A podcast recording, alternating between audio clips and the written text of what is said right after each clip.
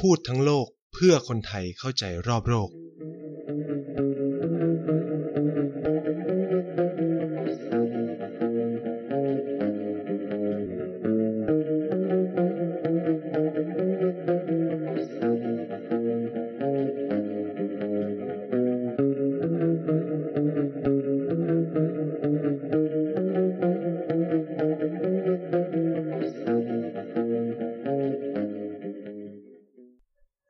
สวัสดีครับกลับมาพบกันอีกแล้วนะครับกับรายการพูดทั้งโลกนะครับสำหรับสัปดาห์นี้เราก็อยู่กันเป็นเทปที่สิบสี่แล้วนะครับก็เมื่อครั้งที่แล้วเนาะเราก็คุยกันไปเกี่ยวกับประเด็นเรื่องอ่าระหว่างจีนกับอินเดียใช่ไหมสำหรับสัปดาห์นี้เนี่ยก็จะเป็นเรื่องราวต่อเนื่องเลยตามหัวข้อเลยนะครับก็นายเองเนี่ยก็จะมาคุยเกี่ยวกับประเด็นระหว่างความสัมพันธ์ทั้งของประเทศจีนกับเอเชียใต้นะครับว่ามีลักษณะปฏิสัมพันธ์กันอย่างไรบ้างแล้วอิทธิพลของจีนเนี่ยเป็นยังไงคือในการรับรู้ของของคนไทยใช่ว่าการรับรู้ของคนไทยหรือผมเข้าใจว่าคนส่วนใหญ่เลยก็ว่าได้เนี่ยมีความเข้าใจกันว่านะครับความสัมพันธ์ของอินเดียกับภูมิภาคเอเชียใต้เนี่ยค่อนข้างจะมีความใกล้ชิดตลอดประวัติศาสตร์ที่ผ่านมาถ้าใครฟังเรื่องราวเกี่ยวกับความสัมพันธ์ที่ไหนเล่ามาไม่ว่าจะประเทศต่างๆที่คุยกันมาในเอเชียใต้เนี่ยก็จะเห็นเลยว่าอินเดียเนี่ยเข้าไปมีบทบาทอยู่ในเกือบจะทุกมิติของประเทศทั้งหลายในภูมิภาคเอเชียใต้ทั้งทางการเมืองเศรษฐกิจนะครับหรือแม้กระทั่งสังคมซึ่งเราหลีกเลี่ยงไม่ได้ว่าวัฒนธรรมของอินเดียเนี่ยไม่ว่าจะเป็นศิลปะหรือการแสดงหรือว่าภาพวาดหรือการเคารพนับถือพระเจ้าอะไรเงี้ยก็คือแทรกซึมอยู่ในอยู่ในวัฒนธรรมของประเทศต่างๆในภูมิภาคเอเชียใต้เกือบทั้งหมดนะครับแต่ว่าเรื่องเหล่านี้มันเป็นเหมือนกับว่าเรื่องราวตั้งแต่ยุคสงครามเย็นไปแล้วนะครับแต่ว่าความเป็นจริงในปัจจุบันเนี่ยมันมันเปลี่ยนไปมากผมเรียกว่ามันอาจจะเป็นสิ่งที่เรียกว่าพลิกจากจากหน้ามือเป็นก็คือยังพลิกอะพลิกเลยอะพลิกไปเยอะมากนะครับคือต้องพูดว่าความสัมพันธ์ของเอเชียใต้กับอินเดียในปัจจุบันเนี่ยมันค่อนข้างจะมีความแน่นแฟ้นที่ลดลงนะผมไม่ถึงกับจะบอกว่ามันหายไปเลยนะครับแค่ว่ามันลดลงจากเดิมเพราะว่าอินเดียมีคู่แข่งใหม่ในภูมิภาคนี้เข้ามานะครับซึ่งแน่นอนนั่นคือจีนนั่นเองเนาะปฏิเสธไม่ได้เลยว่าปัจจุบันเนี่ยจีนเริ่มเข้ามามีบทบาทในภูมิภาคเอเชียใต้มากยิ่งขึ้นนะครับถามว่าแข่งขันกับอินเดียได้เลยไหมในบางด้านต้องบอกว่าแข่งขันได้เลยนะครับแข่งขันได้มากเลยด้วยนะ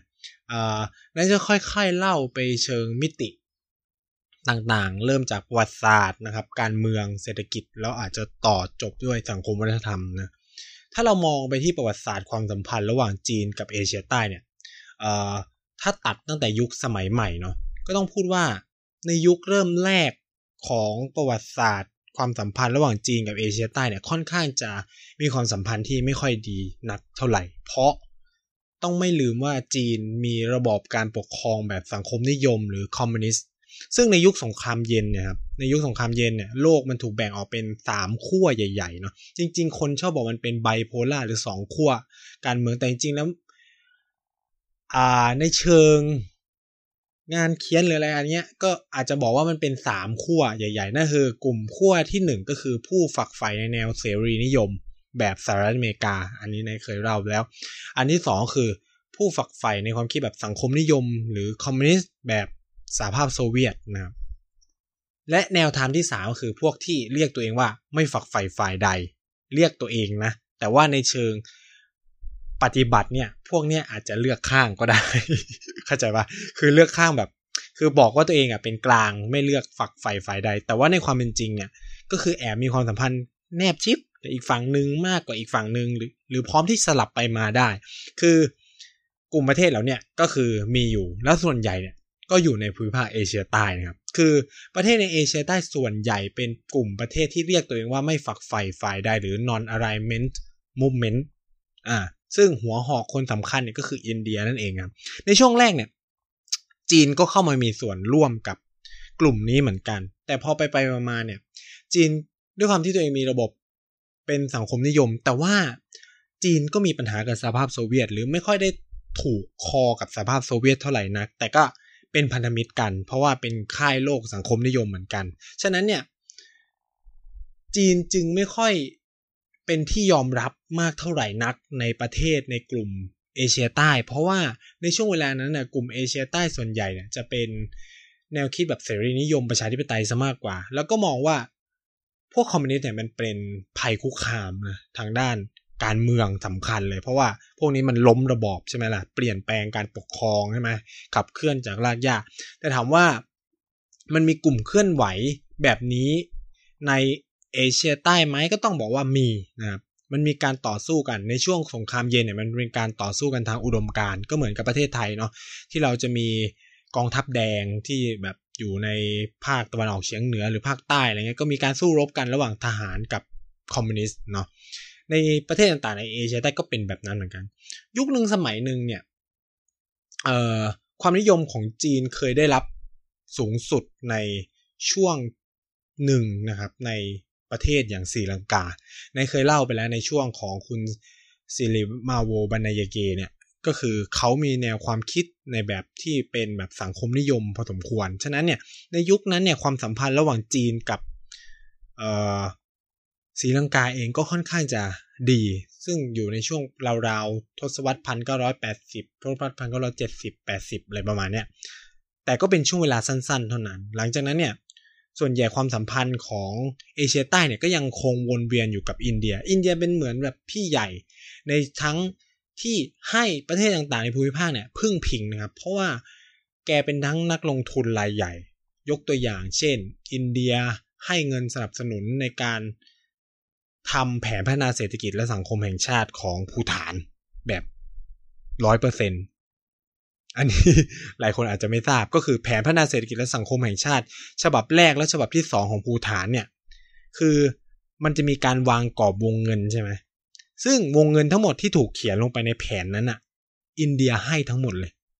คือภูฏานไม่ต้องหาเงินเองนี่คือเงินที่อินเดียให้มันก็มีการสร้างเขื่อนพลังงานน้ำนู่นนี่อะไรเงี้ยซึ่งสุดท้ายมันก็ตอบโจทย์ผลประโยชน์ของอินเดียนะผมก็เราก็ต้องปฏิเสธไม่ได้มันไม่มีใครลงทุนแบบเงินให้เปล่าเปล่าแบบโดยไม่หวังผลตอบแทนเพราะว่าเรื่องพวกนี้มันเป็นเรื่องประเด็นทางเศรษฐกิจอะไรเงี้ยทุกคนก็ย่อมทำอะไรหวังผลกำไรทั้งที่มองเห็นและมองไม่เห็นต้องพูดอย่างนี้นะครับส่วนหนึ่งอาจจะก็ต้องบอกว่าอินเดียเนี่ยก็เกรงกลัวภูฏานจะแนบชิดกับจีนมากแล้วก็กลัวจะเสียภูฏานให้กับจีนไปฉะนั้นก็ต้องเร่งให้ภูฏานพัฒนาเศรษฐกิจแล้วก็สร้างการยอมรับให้ภูฏานได้เป็นประเทศอะไรเงี้ยเพื่อจะกีดกันจีนไว้เพราะเพราะต้องพูดอย่างนี้ว่าในยุคเวลานั้นเนี่ยอินเดียก็เสียเอ่อเขาเรียกว่ายุทธศาสตร์ทางด้านความมั่นคงไปเยอะเหมือนกันใช่ไหมหลังจากแพ้สงครามปีหนึ่งพันเก้าร้อยหกสิบสองแม้จะมาชนะในปีหนึ่งพันเก้าร้อยหกสิบเจ็ดมันก็ไม่เหมือนเดิมเพราะว่าทิเบตดินแดนของจีนมาชิดกับพรมแดนของอินเดียนะครับในช่วงเวลานั้นอินเดียก็เลยเป็นเขาเรียกว่าใช้จ่ายเงินมหาศาลไปกับการซื้อ ซื้อลูกจะเรียกว่าซื้อลูกเขาเรียกซื้อพรรคพวกดีกว่าเพราะมันจะไม่เหมือนเป็นแบบลูกน้องกับพี่ใหญ่เนี่ยก็เหมือนเป็นพรรคพวกละกันนะในเอเชียใต้ให้อยู่กับตัวเองนะครับนโยบายต่างประเทศของอินเดียในเวลานั้นกับเอเชียใต้เนี่ยก็จะเป็นแบบ neighborhood first policy ก็คือมองเพื่อเอ่อตบปากนะครับถ้าได้ยินเสียงแจ๊ะผมจะตบปากนะครับก็คืออ่าให้เพื่อนบ้านเป็นแนวนโยบายสำคัญที่สุดของตัวเองก็คือรักษาความสัมพันธ์กับเพื่อนบ้านไว้อย่างไรก็ตามเนี่ยนโยบายนี้ก็เริ่มมีความเปลี่ยนแปลงไปหลังจากที่อินเดียเอ่อเขาเรียกว่าใช้นโยบายแบบเสรีนิยมนะครับแล้วก็อินเดียก็เริ่มยอมรับแล้วว่าหลังจากเกิดวิกฤตเศรษฐกิจด้วยในทศวรรษหนึ่งพันเก้าร้อยเก้าสิบเนี่ยอินเดียก็ต้องเอ่อเอ่อเริ่มถอนตัวเองนะครับออกจากการให้ความช่วยเหลือประเทศเหล่านี้มากยิ่งขึ้นเพราะว่าหนึ่งคือเงินในการบริหารจัดการตัวเองเนี่ยก็ยังมีไม่มากพอเลยนะครับคือก็ต้องพูดกันตามตัวว่างบประมาณไม่พอแล้วอะไรประมาณนี้ก็ต้องเปลี่ยนระบบการให้ความช่วยเหลือประเทศต่างๆใหม่หมดนะครับจะแบบให้แบบเดิมไม่ได้แล้วนะครับนี่ก็เลยกลายเป็นโอกาสสำคัญ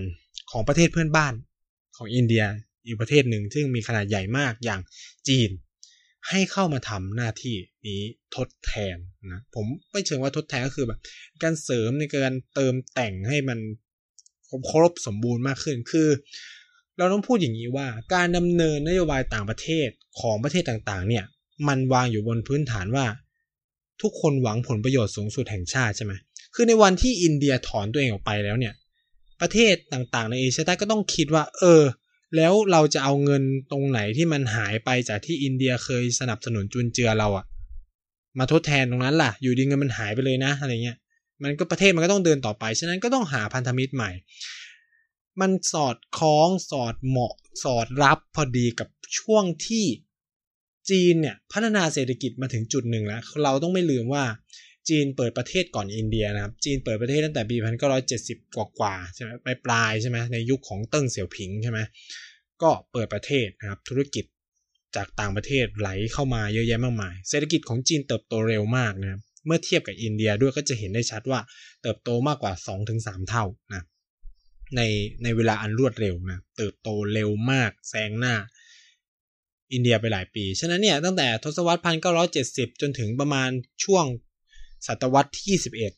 ต้นศตวรรษที่ยี่สิบเอ็ดจีนก็เริ่มมีเศรษฐกิจที่ดีขึ้นมากปัญหาความยากจนในประเทศก็เริ่มหายไปมีเงินใช้จ่ายมากยิ่งขึ้นนะครับฉะนั้นเนี่ยในช่วงเวลาดังกล่าวนี้เองเราก็จะได้เห็นว่าในย่วงในช่วงตั้งแต่ต้นศตวรรษที่ยี่สิบเอ็ดตั้งแต่ประมาณช่วงปีพ.ศ.สองพันเป็นต้นมาเนี่ยบทบาทของจีนก็เปลี่ยนจากเดิมไปเยอะมากนะครับถ้าใครติดตามข่าวสารการต่างประเทศหรือข่าวต่างประเทศเนี่ยเราก็จะได้เห็นว่าโดยเฉพาะคนที่มีอายุเราก็จะได้เห็นบทบาทที่ชัดเจนของจีนมากยิ่งขึ้นโดยเฉพาะหลังปีสองพันแปดหลังวิกฤตการเงินซับไพรม์แฮมเบอร์เกอร์ไครซิสเนี่ยจีนก็มีบทบาททางด้านเศรษฐกิจระดับโลกมากยิ่งขึ้นครับเราเห็นการที่จีนเข้าไปให้เงินสนับสนุนโครงการต่างๆของประเทศกำลังพัฒนาเยอะแยะมากมายก็คือเหมือนกับว่าจีนโตมาถึงระดับหนึ่งแล้วก็ก็เริ่มออกไปมองข้างนอกมากยิ่งขึ้นจริงๆแล้วเรื่องพวกนี้เป็นเรื่องปกติของระบบเศรษฐกิจโลกนะคือเมื่อคุณเติบโตประเทศต่างๆเมื่อเติบโตมาถึงจุดนึงเนี่ยตลาดภายในประเทศมันไม่พอแล้วอ่ะคือมันก็ต้องการขยายขยายขยายมากยิ่งขึ้นใช่ไหมฉะนั้นการออกไปนอกประเทศมันก็เป็นสิ่งสำคัญนะครับซึ่งจีนก็มาพร้อมกับโปรเจกต์เยอะแยะมากมายหนึ่งในนั้นเนี่ยก็คือ บี อาร์ ไอ หรือก่อนหน้านี้คือ One Belt One Road หนึ่งแถบหนึ่งเส้นทางหรือเส้นทางสายไหมใหม่ในศตวรรษที่ยี่สิบเอ็ดอะไรต่างๆแล้วแต่จะเรียกเลยนะครับโครงการนี้ก็ผุดออกมาในช่วงประมาณปีสองพันสิบห้า สองพันสิบหกอะไรประมาณนี้นะครับจริงๆมันมีแนวคิดที่มันพอสมควรและจีนก็เริ่มออกมาให้ความช่วยเหลือแต่สำหรับเอเชียใต้เนี่ยจีนเริ่มเข้ามาประมาณหนึ่งแล้วนะครับเหมือนที่ไนท์เคยเล่าไปในเทปของศรีลังกาใช่ไหมหลังจากที่ราชปักษาเนี่ยใช้กำลังความรุนแรงปราบปรามกลุ่มพยัคฆ์ทมิฬอิแรมใช่ไหมก็ถูกบอยคอตนู่นนี่นั่นอะไรเงี้ยก็มีจีนเข้ามาช่วยพยุงเศรษฐกิจของของศรีลังกาไว้นะครับโดยการปล่อยเงินกู้หรืออะไรก็ว่ากันไปนะครับทำให้เศรษฐกิจของศรีลังกาเริ่มผูกโยงกับ อ, อินเดียมากขึ้นในขณะที่เนปาลเองก็เจอกับปัญหารุมเร้านะครับโดยเฉพาะการปิดพรมแดนที่ทำให้สินค้าไม่สามารถเข้ามาในเนปาลได้ที่เกิดเรื่องกับอินเดียก็ทำให้เนปาลก็ต้องมองหาช่องทางใหม่ๆเพื่อสร้างความมั่นคงให้กับประเทศทำให้ทำให้เนปาลก็หันไปหาจีนครับในขณะที่ปากีสถานเองก็ตามเนี่ยถ้าเราเห็นคือต้องพูดว่าปากีสถานน่าจะเป็นพันธมิตรที่เข้มแข็งที่สุดแห่งหนึ่งนะครับของภูมิภาคนี้เอ่อเป็นพันธมิตรที่เข้มแข็งที่สุดของจีนในภูมิภาคเอเชียใต้เลยก็ว่าได้นะครับจริงๆความสัมพันธ์ของปากีสถานกับจีนเนี่ยมันมีมาตั้งแต่ปีหนึ่งพันเก้าร้อยหกสิบห้าที่เกิดสงครามจนสงครามระหว่างอินเดียปากีสถานนะครับแล้วก็ทำให้ปากีสถานเนี่ยมอบดินแดนบางส่วนให้กับจีนด้วยเพื่อให้จีนเนี่ยช่วยเหลือปากีสถานในสงครามครั้งนี้อะไรเงี้ยเอ่อแล้วอีกอย่างนึงนะก็ก็สำคัญก็คือว่าปากีสถานทำหน้าที่เป็น ตัวกลางนะครับเป็นตัวกลางสำคัญ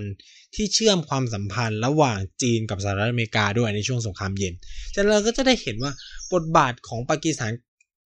ที่มีกับที่มีต่อความสัมพันธ์จีนในภูมิภาคเอเชียใต้เนี่ยก็คือมีมายาวนานที่สุดนะครับแล้วก็ค่อนข้างใกล้ชิดเพราะต้องไม่ลืมว่าปากีสถานไม่ถูกกับอินเดียนะครับแต่ต้องพูดในอีกมุมหนึ่งด้วยก็ต้องพูดว่าปากีสถานเป็นพันธมิตรที่ค่อนข้างเข้มแข็งของสหรัฐอเมริกาในเอเชียใต้ในยุคสงครามเย็นด้วยแต่ว่าปัจจุบันสถานการณ์มันเปลี่ยนไปแล้วโดยเฉพาะหลังจากเปอร์เวซ มูชารัฟลงจากอำนาจนะครับแล้วก็รัฐบาลมีการเปลี่ยนแปลงเนี่ยรัฐบาลปากีสถานเนี่ยก็ต้องพูดงี้ว่าสหรัฐอเมริกาก็เริ่มถอนตัวเองออกจากภูมิภาคนี้มากยิ่งขึ้นทำให้ปากีสถานก็เริ่มหมดความสำคัญกับสหรัฐลงไปเรื่อยๆเนาะเพราะอย่าลืมว่าปากีสถานมันเหมือนเป็นกับเหมือนเป็นเพียงพื้นคือเหมือนกับว่าเป็นตัวกลางให้สหรัฐคุยกับกลุ่มตาลิบันในอัฟกานิสถานหรืออะไรเงี้ยจัดการกับปัญหาก่อการร้ายบลาบลาว่ากันไปนะครับแต่ว่าสถานการณ์ตอนนี้มันก็เปลี่ยนไปมากนะเศรษฐกิจของปากีสถานเนี่ยก็ไม่ได้พึ่งพิงกับสหรัฐอเมริกาเลยสหรัฐอเมริกาก็ลดความช่วยเหลือตัดนู่นนี่ฉะนั้นเนี่ยปากีสถานก็ต้องพึ่งหาที่พึ่งใหม่นะครับซึ่งมันก็มีอยู่แค่ไม่กี่ที่นั่นคือหนึ่งคือโลกอาหรับนะซึ่งก็มีพวกกาตาร์สหรัฐอาหรับเอมิเรตส์หรือซาอุดิอาระเบียอาระเบียเนี่ยครับแล้วก็จีนเท่านั้นแหละที่เข้ามาช่วยเหลือปากีสถานได้นะครับซึ่งจีนก็มีโครงการอย่าง บี ไอ เข้ามาซึ่งแน่นอนครับตอนนั้นเศรษฐกิจปากีสถานก็เรียกได้ว่าเข้าสู่สภาวะที่แบบถดถอยอย่างรุนแรงมากในช่วงกลางทศวรรษ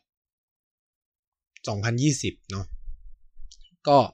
มันมีโอกาสก็ต้องคว้าไว้ก็จีนก็จีนก็รู้แก้วนะจีนก็ต้องบอกว่าจีนรู้แก้วจีนก็เข้าไปนะครับด้วยโครงการที่เรียกว่า ซี เปค หรือ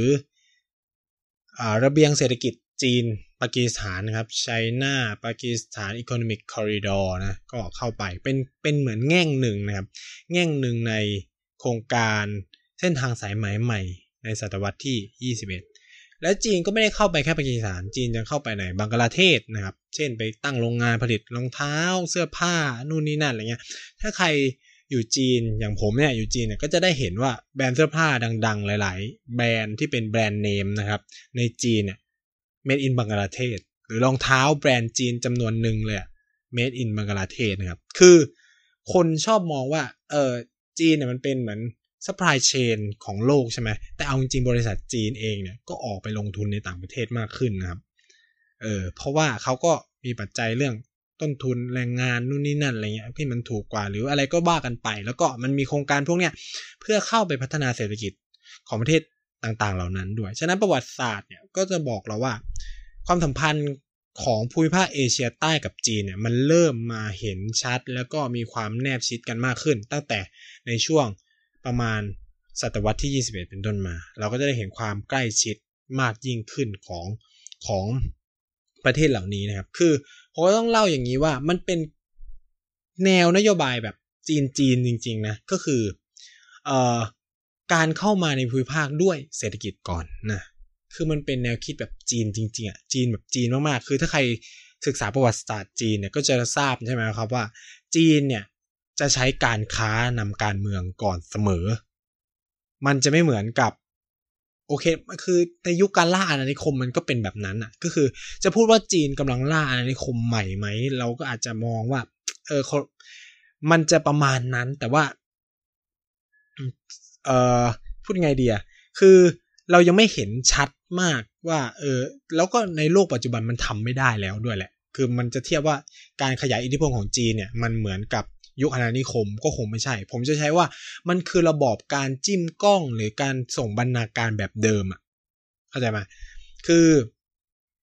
คือคุณก็ยังมีสิทธิ์ปกครองประเทศของคุณแบบอิสระต่อไปนะครับแต่ในเชิงเศรษฐกิจหรืออะไรเงี้ยก็คือคุณยอมรับในอำนาจของจีนเป็นใหญ่อ่านี่คือสิ่งที่จีนกำลังทำกับโลกใบนี้นะเออผมก็คืออันนี้ในความคิดเห็นส่วนตัวนะต้องใช้คำนี้ในการวิเคราะห์ส่วนตัวผมผมคิดว่านี่มันคือมุมมองหรือแนวนโยบายต่างประเทศแบบจีนจริงๆอ่ะจีนแบบจีนโบราณเลยอ่ะก็คือคุณก็มีอิสระของคุณไปแต่ว่าก็คือคุณต้องยอมรับในอำนาจของปักกิ่งซึ่งนี่มันก็เป็นตั้งแต่ยุคสมัยมานานแล้วตั้งแต่ยุคราชวงศ์หมิงราชวงศ์หยวนอะไรเงี้ยก็เป็นแบบนี้เหมือนกับไทยเราก็ส่งบรรณาการกับ จีนตลอดยอมรับในอำนาจของจักรพรรดิหนิงจักรพรรดิหยวนใช่ไหมล่ะแต่ว่าเราก็ยังปกครองลบกันเองกับพม่าหรืออะไรเงี้ยไปได้อันนี้คืออุดมคติการขยายอิทธิพลของจีนมันจะไปต่างจากลัทธิล่าอาณานิคมของฝรั่งที่จะแบบยึดเศรษฐกิจแล้วก็ต้องยึดการเมืองด้วยคือปกครองเองเลยอะไรเงี้ยจีนจะไม่แบบเข้าไปปกครองเองแต่แบบใช้เขาเรียกว่าพ็อกซี่ของตัวเองเข้าไปบริหารจัดการตรงนู้นตรงนี้ในเชิงเศรษฐกิจนะครับนี่คือสิ่งที่จีนเข้ามาในช่วงหลังๆนี้ก็คือมันคือการรื้อฟื้นระบอบเก่าๆที่เขาเคยเป็นใหญ่มาก่อนนั่นเองแหละครับอ่าซึ่ง บี อาร์ ไอ เนี่ยมันเป็นโครงการเศรษฐกิจที่เข้าไปทำแบบนี้แหละก็คือให้พวกแกเนี่ยผูกโยงทางด้านเศรษฐกิจกับฉันก่อนนะซึ่งมันเห็นได้ชัดมากโดยเฉพาะกับเอเชียใต้นะครับผมจะเอาตัวเลขในปัจจุบันที่มันค่อนข้างน่าสนใจผมคิดว่าหลายคนอาจจะไม่ทราบนะครับคือถ้าเราเทียบระหว่างอินเดียกับเอเชียใต้แล้วก็จีนกับเอเชียใต้โดยเฉพาะในการค้านะมันจะเห็นชัดมากเลยว่ามูลค่าทางการค้าระหว่างอินเดียเนี่ยกับเอเชียใต้เนี่ยคิดเป็นเพียงแค่ประมาณ สามจุดสองเก้าพันล้านเหรียญสหรัฐแค่นั้นเองเอ้ยเอ้ยต้องต้องพูดอย่างนี้ว่าคิดเป็นมันต้องบอกว่าสัดส่วนการค้าสิสัดส่วนการค้าของอินเดียกับเอเชียใต้เนี่ยคิดเป็นแค่ สามจุดสองเก้าเปอร์เซ็นต์ ของมูลค่าการค้าทั้งหมดของประเทศอินเดียคือน้อยมากนะครับแล้วถ้าเราคิดเป็นแบบตัวเงินเนี่ยปัจจุบันเนี่ยมูลค่าการค้าของอินเดียกับเอเชียใต้เนี่ยซึ่งซึ่งมีมูลค่าประมาณเพียงสามหมื่นเก้าร้อยหกสิบล้านเหรียญสหรัฐนะอันนี้คือเรารวมประเทศพม่าไปด้วยนะรวมประเทศพม่าไปด้วยนะครับอันนี้เป็นข้อมูลจากของBooking นะครับที่เขาทำข้อมูลตัวเลขเศรษฐกิจมาคิดเป็นแค่ สามหมื่นกว่าล้านหรือถ้าซับเป็นสัดส่วนเปอร์เซ็นต์ก็คือแค่ สามจุดห้าเก้า ของมูลค่าการค้าทั้งหมดในประเทศอินเดียน้อยมากนะใช้ว่าน้อยโคตรดีกว่าเออนี่คืออันนี้คือในปีสองพันสิบแปดในปีสองพันห้าเนี่ยคิดเป็นเพียงแค่ เจ็ดจุดสามเก้าพันล้านเหรียญสหรัฐแค่นั้นเองนะครับในขณะที่เรามาดูที่จีนในปีสองพันสิบห้ามูลค่ามูลค่าการค้าระหว่างจีนกับเอเชียใต้แปดประเทศเนี่ยคิดเป็นนะครับคิดเป็น เก้าจุดหนึ่งเก้าพันล้านเหรียญสหรัฐอ่ะอินเดีย เจ็ดจุดสามเก้า ใช่ไหมก็คือใกล้เคียงกันมากห่างกันแค่ประมาณสองพันล้านแค่นั้นเองนะครับแต่ในปีสองพันสิบแปดตัวเลขจะต่างออกไปแบบมหาศาลเลยครับปีสองพันสิบแปดตัวเลขการค้าของจีนกับเอเชียใต้นะครับ หกหมื่นเกือบหกหมื่นล้านเหรียญหกหมื่นล้านเหรียญสหรัฐในขณะที่อินเดียอย่างที่ผมเล่าไปประมาณสามสิบเอ็ด สามหมื่นหนึ่งพันล้านเหรียญสหรัฐตีกลมๆเกือบสองเท่านะครับมูลค่าในช่วงเวลาเพียงแค่สิบสามปีเนี่ยมูลค่าการค้าระหว่างจีนกับเอเชียใต้เพิ่มขึ้นมากกว่าอินเดียเป็นสองเท่าตัวนะนี่ก็ทำให้เห็นแล้วว่าการพึ่งพาทางเศรษฐกิจของเอเชียใต้เนี่ยมันพึ่งพาเศรษฐกิจของจีนเยอะมากนะและถ้ายิ่งลงไปเจาะในเชิงรายละเอียดเนี่ยก็จะพบเลยนะครับว่ามันมีเพียงมีเพียงแค่ประเทศอย่างอัฟกานิสถานภูฏานแล้วก็เนปาลเท่านั้นนะครับที่มีมูลค่าทางการค้าเนี่ยกับอินเดียเนี่ยสัดส่วนเนี่ยครับสูงกว่าจีนส่วนประเทศที่เหลือเนี่ยมีการค้ากับจีนสูงมากหมดเลยโดยเฉพาะมูลค่าระหว่างบังกลาเทศกับจีนเนี่ยคิดเป็นสัดส่วนการค้ามากถึงหนึ่งในสามของมูลค่าการค้าที่จีนมีกับภูมิภาคนี้ทั้งหมดเลยคือกลายเป็นว่าเราเราแทบจะไม่คือเรากลับละเลยการมองบังกลาเทศนะครับคือการว่าบังกลาเทศกลายเป็นประเทศที่มีมูลค่าการค้ากับจีนสูงมากนะในขณะที่ปากีสถานก็พอๆกันเหมือนกันนะครับอืมเราก็จะได้เห็นนะครับว่ามูลค่าการค้าเนี่ยมันมากมายขนาดไหนระหว่างจีนกับ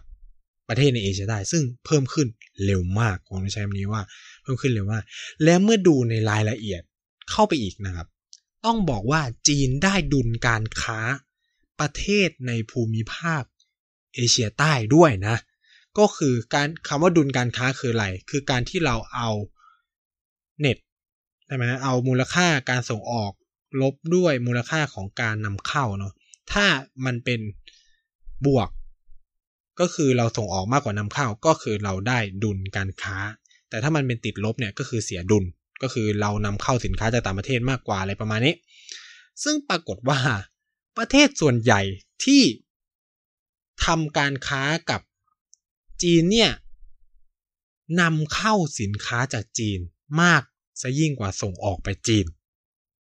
ฉะนั้นไอ้มูลค่าไอ้ หกหมื่น กว่าล้านเนี่ยที่จีนมีกับเอเชียใต้เนี่ยมากกว่าครึ่งเป็นการที่ประเทศพวกนี้นำเข้าสินค้าจากจีนมันก็สะท้อนให้เห็นอีกว่าประเทศเหล่านี้พึ่งพิงวัตถุดิบจากจีนเพื่อนำมาขับเคลื่อนอุตสาหกรรมในประเทศนะครับคืออันเนี้ยผมยังไม่ได้ดูยังตัดคือไอ้ตัวเลขอันนี้ที่เขาทำเนี่ยไม่ได้คำนวณอินเดียลงไปในเอเชียใต้นะต้องพูดอย่างนี้ถ้าคำนวณอินเดียลงไปในเอเชียใต้มูลค่าการค้าระหว่างจีนกับอินเดียคือสูงมากและอินเดียก็เสียดุลการค้าด้วยนะครับเออฉะนั้นเนี่ยอิทธิพลของจีนทางด้านการค้าในเอเชียใต้จึงมีค่อนข้างมหาศาลมากโดยเฉพาะการที่ประเทศเหล่านี้พึ่งพิงวัตถุดิบจากจีนเพื่อมาขับเคลื่อนเศรษฐกิจของตัวเองแล้วก็พึ่งพา เอฟ ดี ไอ เงินลงทุนจากจีนจำนวนมหาศาลการพึ่งพาสิ่งเหล่านี้มันนำมาซึ่งอะไรบ้างนะครับมันก็นำมาซึ่งการผูกโยงทางเศรษฐกิจที่แนบแน่นฉะนั้นเนี่ยเมื่อคุณผูกโยงเศรษฐกิจกับจีนแบบแนบแน่นจีนกลายเป็นตลาดนำส่งออกสำคัญหรือเป็นตลาดนำเข้าสำคัญเนี่ยก็ยิ่งทำให้คุณหลุดปลดหรือมีปัญหากับจีนยากมากยิ่งขึ้นไปโดยปริยายนะคือเราต้องบอกว่าในเชิงความสัมพันธ์ระหว่างประเทศเนี่ยมันเดี๋ยวนี้มันแทบจะแยกกันไม่ขาดและระหว่างประเด็นทางด้านเศรษฐกิจกับประเด็นทางด้านการเมืองเวลาการกำหนดนโยบายทางด้านการเมืองหรือนโยบายการต่างประเทศเนี่ยมันต้องคำนึงถึงประเด็นทางเศรษฐกิจอยู่แล้วนะครับเพราะว่าเศรษฐกิจมันเกี่ยวกับปากท้องของคนในประเทศถูกไหมเราก็จะได้เห็นว่าบางครั้งเนี่ยการกำหนดนโยบายทางการเมืองพลาดเพียงนิดเดียวเนี่ยนำมาสู่ปัญหาเศรษฐกิจเยอะแยะมากมายนะครับมันในเอเชียใต้ก็เห็นได้ชัดนะเห็นได้ชัดหลายๆเรื่องเหมือนกันเช่นประเด็นเรื่องปากีสถานประเด็นเรื่องศรีลังกาประเด็นเรื่องเอ่อเนปาลหรือในบังกลาเทศเนี่ยเราก็จะได้เห็นนะครับว่าบังกลาเทศเองก็มีความแนบชิดกับจีนมากยิ่งขึ้นสัดส่วนความร่วมมือแม้จะเห็นว่าประเทศที่อยู่รอบๆอินเดียกลายเป็นว่าพึ่งพาเศรษฐกิจจีนมากกว่าพึ่งพาเศรษฐกิจอินเดียด้วยซ้ำนะครับที่น่าสนใจก็คือว่าบังกลาเทศกลายเป็นนำเข้าสินค้าจากจีนปริมาณมากเลยแต่ส่งออกสินค้าแล้วก็แล้วก็นำเข้าสินค้าจากอินเดียนิดเดียวนะครับแต่ว่ามูลค่าการส่งออกกลับเป็นกับกลับตลปัดก็คือส่งออกไปจีนน้อยมากเลยแต่ส่งออกไปอินเดียมหาศาลเลยนั่นหมายความว่าอะไรบังกลาเทศใช้วัตถุดิบจากจีนมาผลิตสินค้าเพื่อส่งไปขายอินเดีย ซึ่งภาพแบบนี้ก็น่าสนใจถูกไหมมันก็มันก็ทำให้ตั้งคำถามหลายๆอย่างหรืออัฟกานิสถานนะครับที่เอาจริงๆเหมือนกับว่าจะมีมูลค่าทางการค้ากับอินเดียเยอะนะครับแต่มูลค่าทางการค้ากับอินเดียที่เยอะเนี่ยมันเป็นมูลค่าการส่งออกนั่นหมายความว่าอะไรนั่นหมายความว่าอินเดียเสียเปรียบนะครับก็คืออัฟกานิสถานนำเข้าสินค้าจากอินเดียน้อยแต่ดันส่งออกสินค้ามายังอินเดียจำนวนมากเลยในขณะที่สัดส่วนการนำเข้าสินค้าจากจีนของอัฟกานิสถานเนี่ยดันมากกว่านำเข้าจากอินเดียนะครับนั่นหมายความว่าอัฟกานิสถานอาจจะนำเข้าสินค้าจากจีนเข้ามาผลิตเป็นสินค้าแล้วก็ส่งออกไปอินเดียทางอ้อมนะนี่ก็นึ่งซึ่งในภูมิภาคเอเชียใต้เนี่ยถ้าไปดูตัวเลขการนำเข้าส่งออกสินค้าเนี่ยโดยเปรียบเทียบความสัมพันธ์ระหว่างจีนจีน จีนกับอินเดียกับเอเชียใต้จะมีลักษณะคล้ายๆแบบนี้เกือบหมดเลยนะครับก็คือนำเข้าสินค้าจากจีนปริมาณมากเลยแล้วก็ส่งออกสินค้าไปอินเดียมหาศาลเลยนะครับนั่นหมายความว่าไม่ว่าอินเดียจะตัดความสัมพันธ์คือถ้าเราดูในข่าวเนี่ยคืออินเดียพยาบาลพยายามแบนเศรษฐกิจของนำเข้าสินค้าจากจีนนู่นนี่นั่นเนี่ยอินเดียก็ปฏิเสธตัวเองก็คือหลีกเลี่ยงไม่ได้ที่จะเจอสินค้าจีนนะเพราะประเทศรอบข้างที่ตัวเองนำเข้าสินค้ามามันดันเอาสินค้ามาจากจีนนั่นเองนะครับนี่ก็เลยเป็นเรื่องทางด้านเศรษฐกิจที่เราจะได้เห็นว่าบทบาทของจีนมันเพิ่มมากขึ้นในเชิงเศรษฐกิจในภูมิภาคนี้นะครับเมื่อบทบาทเศรษฐกิจเพิ่มมากยิ่งขึ้นสิ่งที่ตามมาเลยก็คือว่าบทบาททางการเมืองของจีนเนี่ยก็จะเพิ่มมากยิ่งขึ้นตามไปด้วยรวมถึงบทบาททางการทหารเราก็จะได้เห็นว่าการที่ศรีลังกาไม่สามารถชำระหนี้ได้ก็นำมาสู่การที่จีนขอเช่าท่าเรือของศรีลังกาเพื่อนำมาจ่ายชดเชยเป็นค่าดอกเบี้ยหรือค่าเงินต้นหรือค่าเงินกู้อะไรว่ากันไปเพื่อทดแทนอะไรเงี้ยก็ทำให้เกิดประเด็นพิพาทขึ้นมากับประเทศต่างๆเหมือนที่ผมเคยเล่าไปแล้วในเทปเรื่องศรีลังกากับกับดักหนี้จีนอะไรเงี้ยว่ามันเกิดอะไรขึ้นนะครับก็ลองย้อนกลับไปดูในเทปนั้นกันได้นะเราก็จะได้เห็นว่าบทบาทของจีนไม่ได้ไม่ได้มีแค่นี้นะครับมีทางการทหารเข้ามานะครับประเทศจำนวนมากในภูมิภาคเอเชียใต้สั่งซื้ออาวุธยุทโธปกรณ์จากจีนหนึ่งในนั้นก็คือบังกลาเทศนะครับบังกลาเทศสั่งซื้อเรือดำน้ำจากจีน สองถึงสาม ลำเท่ากับว่าอะไรนะครับเท่ากับว่าประเทศรอบบ้านหรือกำลังทางการทหารรอบบ้านของอินเดียตอนเนี้ยมันแทบจะแบบอยู่ในอาวุธยุทโธปกรณ์ทั้งที่อินเดียก็ผลิตสินค้าพวกนี้ได้เหมือนกันแต่ประเทศพวกนี้กลับเลือกที่จะซื้อจากจีนเพราะแน่นอนนะครับแน่นอนว่ามันของพวกเนี้ยมันเป็นเรื่องที่ซื้อเพื่อ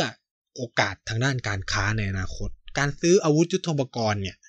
มันเป็นการเหมือนกับว่าเอาเงินไปต่อเงินในอนาคตก็คือโอ้รอบนี้เราขอซื้ออาวุธจากจีนเพื่อจะแบบโอ้ให้อ่ะจีนก็จะแบบอ่ะเข้ามาลงทุนในประเทศเรานะเห็นว่าเออมีดุลการค้าเสมอกันเหมือนกันกับที่สหรัฐทำกับหลายๆประเทศก็คือว่าพอใครไปเยือนสหรัฐในช่วงที่ประธานาธิบดีทรัมป์เนี่ยเป็นประธานาธิบดีใช่ไหมก็จะเห็นว่ากลับมาเนี่ยมันจะมีคำสั่งซื้ออาวุธเต็มไปหมดเลยนะครับจริงๆก็เพื่อเพราะเข้าใจว่าการคุยกันมันเป็นการกดดันเพื่อให้เพื่อให้ประเทศเหล่านี้ซึ่งส่วนใหญ่เนี่ยได้ดุลการค้าจากสหรัฐเนี่ยมาซื้ออาวุธของประเทศเขามากขึ้นเพื่อจะให้ปรับดุลให้แบบมันไม่ขาดดุลมากจนเกินไปอะไรเงี้ยเออนี่ก็คือเป็นแนวนโยบายทางการทหารทางการค้าที่มันเชื่อมโยงการความมั่นคงการเมืองแต่ประเทศจีนเนี่ยก็จะเข้าไปมีบทบาทมากยิ่งขึ้นทางการเมืองซึ่งแต่ก่อนนี้ในอินเดียเคยทำและปัจจุบันอินเดียก็ยังทำแค่ว่ามันมีตัวแสดงใหม่อย่างจีนเข้ามาแข่งขันด้วยเท่านั้นแต่ก่อนนี้ก็คืออินเดียพูดอะไรประเทศเหล่านั้นก็อาจจะฟังเลยนะครับแต่เดี๋ยวนี้ก็คือจีนเข้าไปมีบทบาทแข่งขันมากขึ้นมันก็ทำคือถ้าผมพูดในมุมของประเทศเล็กๆในเอเชียใต้หรือประเทศต่างๆเนี่ยเขาก็มีออปชันผมใช้นี้เขามีออปชันจากแต่ก่อนที่คือมีแค่อินเดียใช่ไหมเดี๋ยวนี้มันมีจีนเข้ามาคุณก็จะสามารถคำนวณได้แล้วว่าใครให้ผลประโยชน์กับฉันมากกว่ากันฉันควรจะฟังใครบทบาทใช่ไหมจีนมีอำนาจวีโต้ในสหประชาชาติจีนสามารถช่วยเรื่องนั้นเรื่องนี้ได้อ่าในบางเรื่องไปปิดอ่าอย่างเช่นประเด็นสมมติในพม่าปัญหาโรฮิงญาถ้ามีการคุยกันกับจีนอ่าจีนก็อาจจะไปล็อบบี้พวกประเทศในแอฟริกาซึ่งแบบตัวเองเข้าไปลงทุนหรือเป็นพันธมิตรของจีนมาให้ไปโหวตผ่านของประเด็นโรฮิงญาว่าไม่เป็นฆ่าล้างเผ่าพันธุ์อะไรประมาณนี้นะครับซึ่งอินเดียอาจจะทำแบบนี้ไม่ได้ฉะนั้นประเทศก็อาจจะต้องประเทศเหล่านี้ก็ต้องชั่งใจคือปัญหาเนี่ยเวลาคนมองเวลาเวลาอ่านเราอ่านงานหรืออะไรเงี้ยเราก็ต้องมองด้วยว่าคนนั้นน่ะเป็นคนของประเทศอะไรคือในช่วงปัญหาความสัมพันธ์สามเศร้าอ่าเนปาลจีนอินเดียเนี่ยผมจะพยายามหลีกเลี่ยงอ่านงานของอินเดียโดย move มาอ่านงานของคนเนปาลมากขึ้นเราก็จะได้เห็นมุมมองต่างกันมากเลยนะหรืออ่านของจีนก็จะต่างกันมากเพราะแต่ละคนเนี่ยก็จะมองว่าผลประโยชน์แห่งชาติของตัวเองเนี่ย อยู่ตรงไหนอะไรเป็นสำคัญใช่ไหมอ่าเนปาลก็จะบอกว่าการเข้าหาจีนเนี่ยก็เพื่อบาลานซ์อำนาจกับอินเดียซึ่งขยายอิทธิพลมากขึ้นแล้วก้าวร้าวเนปาลมองอินเดียก้าวร้าวนะครับไม่ใช่ว่ามองเป็นพีซฟูลหรืออะไรเพราะว่าอย่างประเด็นปัญหาการปิดด่านอะไรเงี้ยมันก็สะเทือนความรู้สึกคนเนปาลมากขึ้นอะไรเงี้ยแต่อินเดียก็จะมองว่าการเข้าหาจีนของพวกเนปาลเนี่ยเป็นความคิดที่ผิดอะไรมาเนี่ยเออเออมันก็จะมีมุมมองแบบนี้เว้ยที่เราจะได้เห็นกันนะครับอันนี้ก็เป็นภาพรวมๆทางด้านการเมืองซึ่งอินเดียเออจีนเนี่ยเริ่มเข้ามามีบทบาทมากขึ้นในเอเชียใต้ในฐานะเป็นเหมือนแคนดิเดตเป็นเหมือนออปชันเป็นเหมือนแบบตัวเลือกใหม่ๆให้กับประเทศเราเนี่ยในการพึ่งพิงทางด้านการเมืองมากขึ้นหลังจากที่แต่ก่อนเนี่ยมีแค่อินเดียเท่านั้นแล้วหลายประเทศเนี่ยก็เลือกที่จะอิงจีนด้วยเพราะว่าอย่าลืมว่ามันมาพร้อมกับเม็ดเงินจำนวนมหาศาลจากไอโครงการ บี ไอ ที่เข้ามาลงทุนทั้งการทั้งรถไฟทั้งการคมนาคมทั้งเขื่อนพลังงานเยอะแยะมากมายเลยซึ่งอินเดียไม่มีออปชันนี้ให้อ่าเราก็ต้องเข้าใจในมุมมองของประเทศเหล่านี้ด้วยนะครับในขณะที่ในเรื่องศิลปวัฒนธรรมเนี่ยก็ต้องยอมรับว่าจีนยังเข้ามาน้อยแต่ก็เริ่มเข้ามาแล้วผ่านทางสิ่งที่เราเรียกว่าสถาบันขงจื้อหรือว่าอะไรก็แล้วแต่ก็ว่ากันไปเนาะอ่าสุดสุดแต่ที่ว่าเราจะพิจารณาหรือดูกันว่าอันไหนเป็นประเด็นแต่ก็ต้องยอมรับในเชิงประเด็นวัฒนธรรมสังคมเนี่ยอินเดียก็ยังคงเป็นนอมินเป็นเขาเรียกว่าเป็นเหมือนแบบเจ้าใหญ่ในการเผยแพร่วัฒนธรรมในภูมิภาคเอเชียใต้อยู่เพราะว่าเขาได้เปรียบทั้งเชิงวัฒนธรรมแล้วก็ศาสนาใช่ไหมแล้วก็ความใกล้ชิดทางด้านภูมิศาสตร์ในขณะที่จีนเนี่ยต้องเรียกว่ามันต่างกันมากเลยนะมันจะไม่เหมือนกับไทยจีนหรือประเทศแบบอย่างเกาหลีญี่ปุ่นกับจีนหรืออะไรเงี้ยหรืออาเซียนกับจีนเนี่ยมันก็จะมีความแบบใกล้ๆกันนิดนึงนะ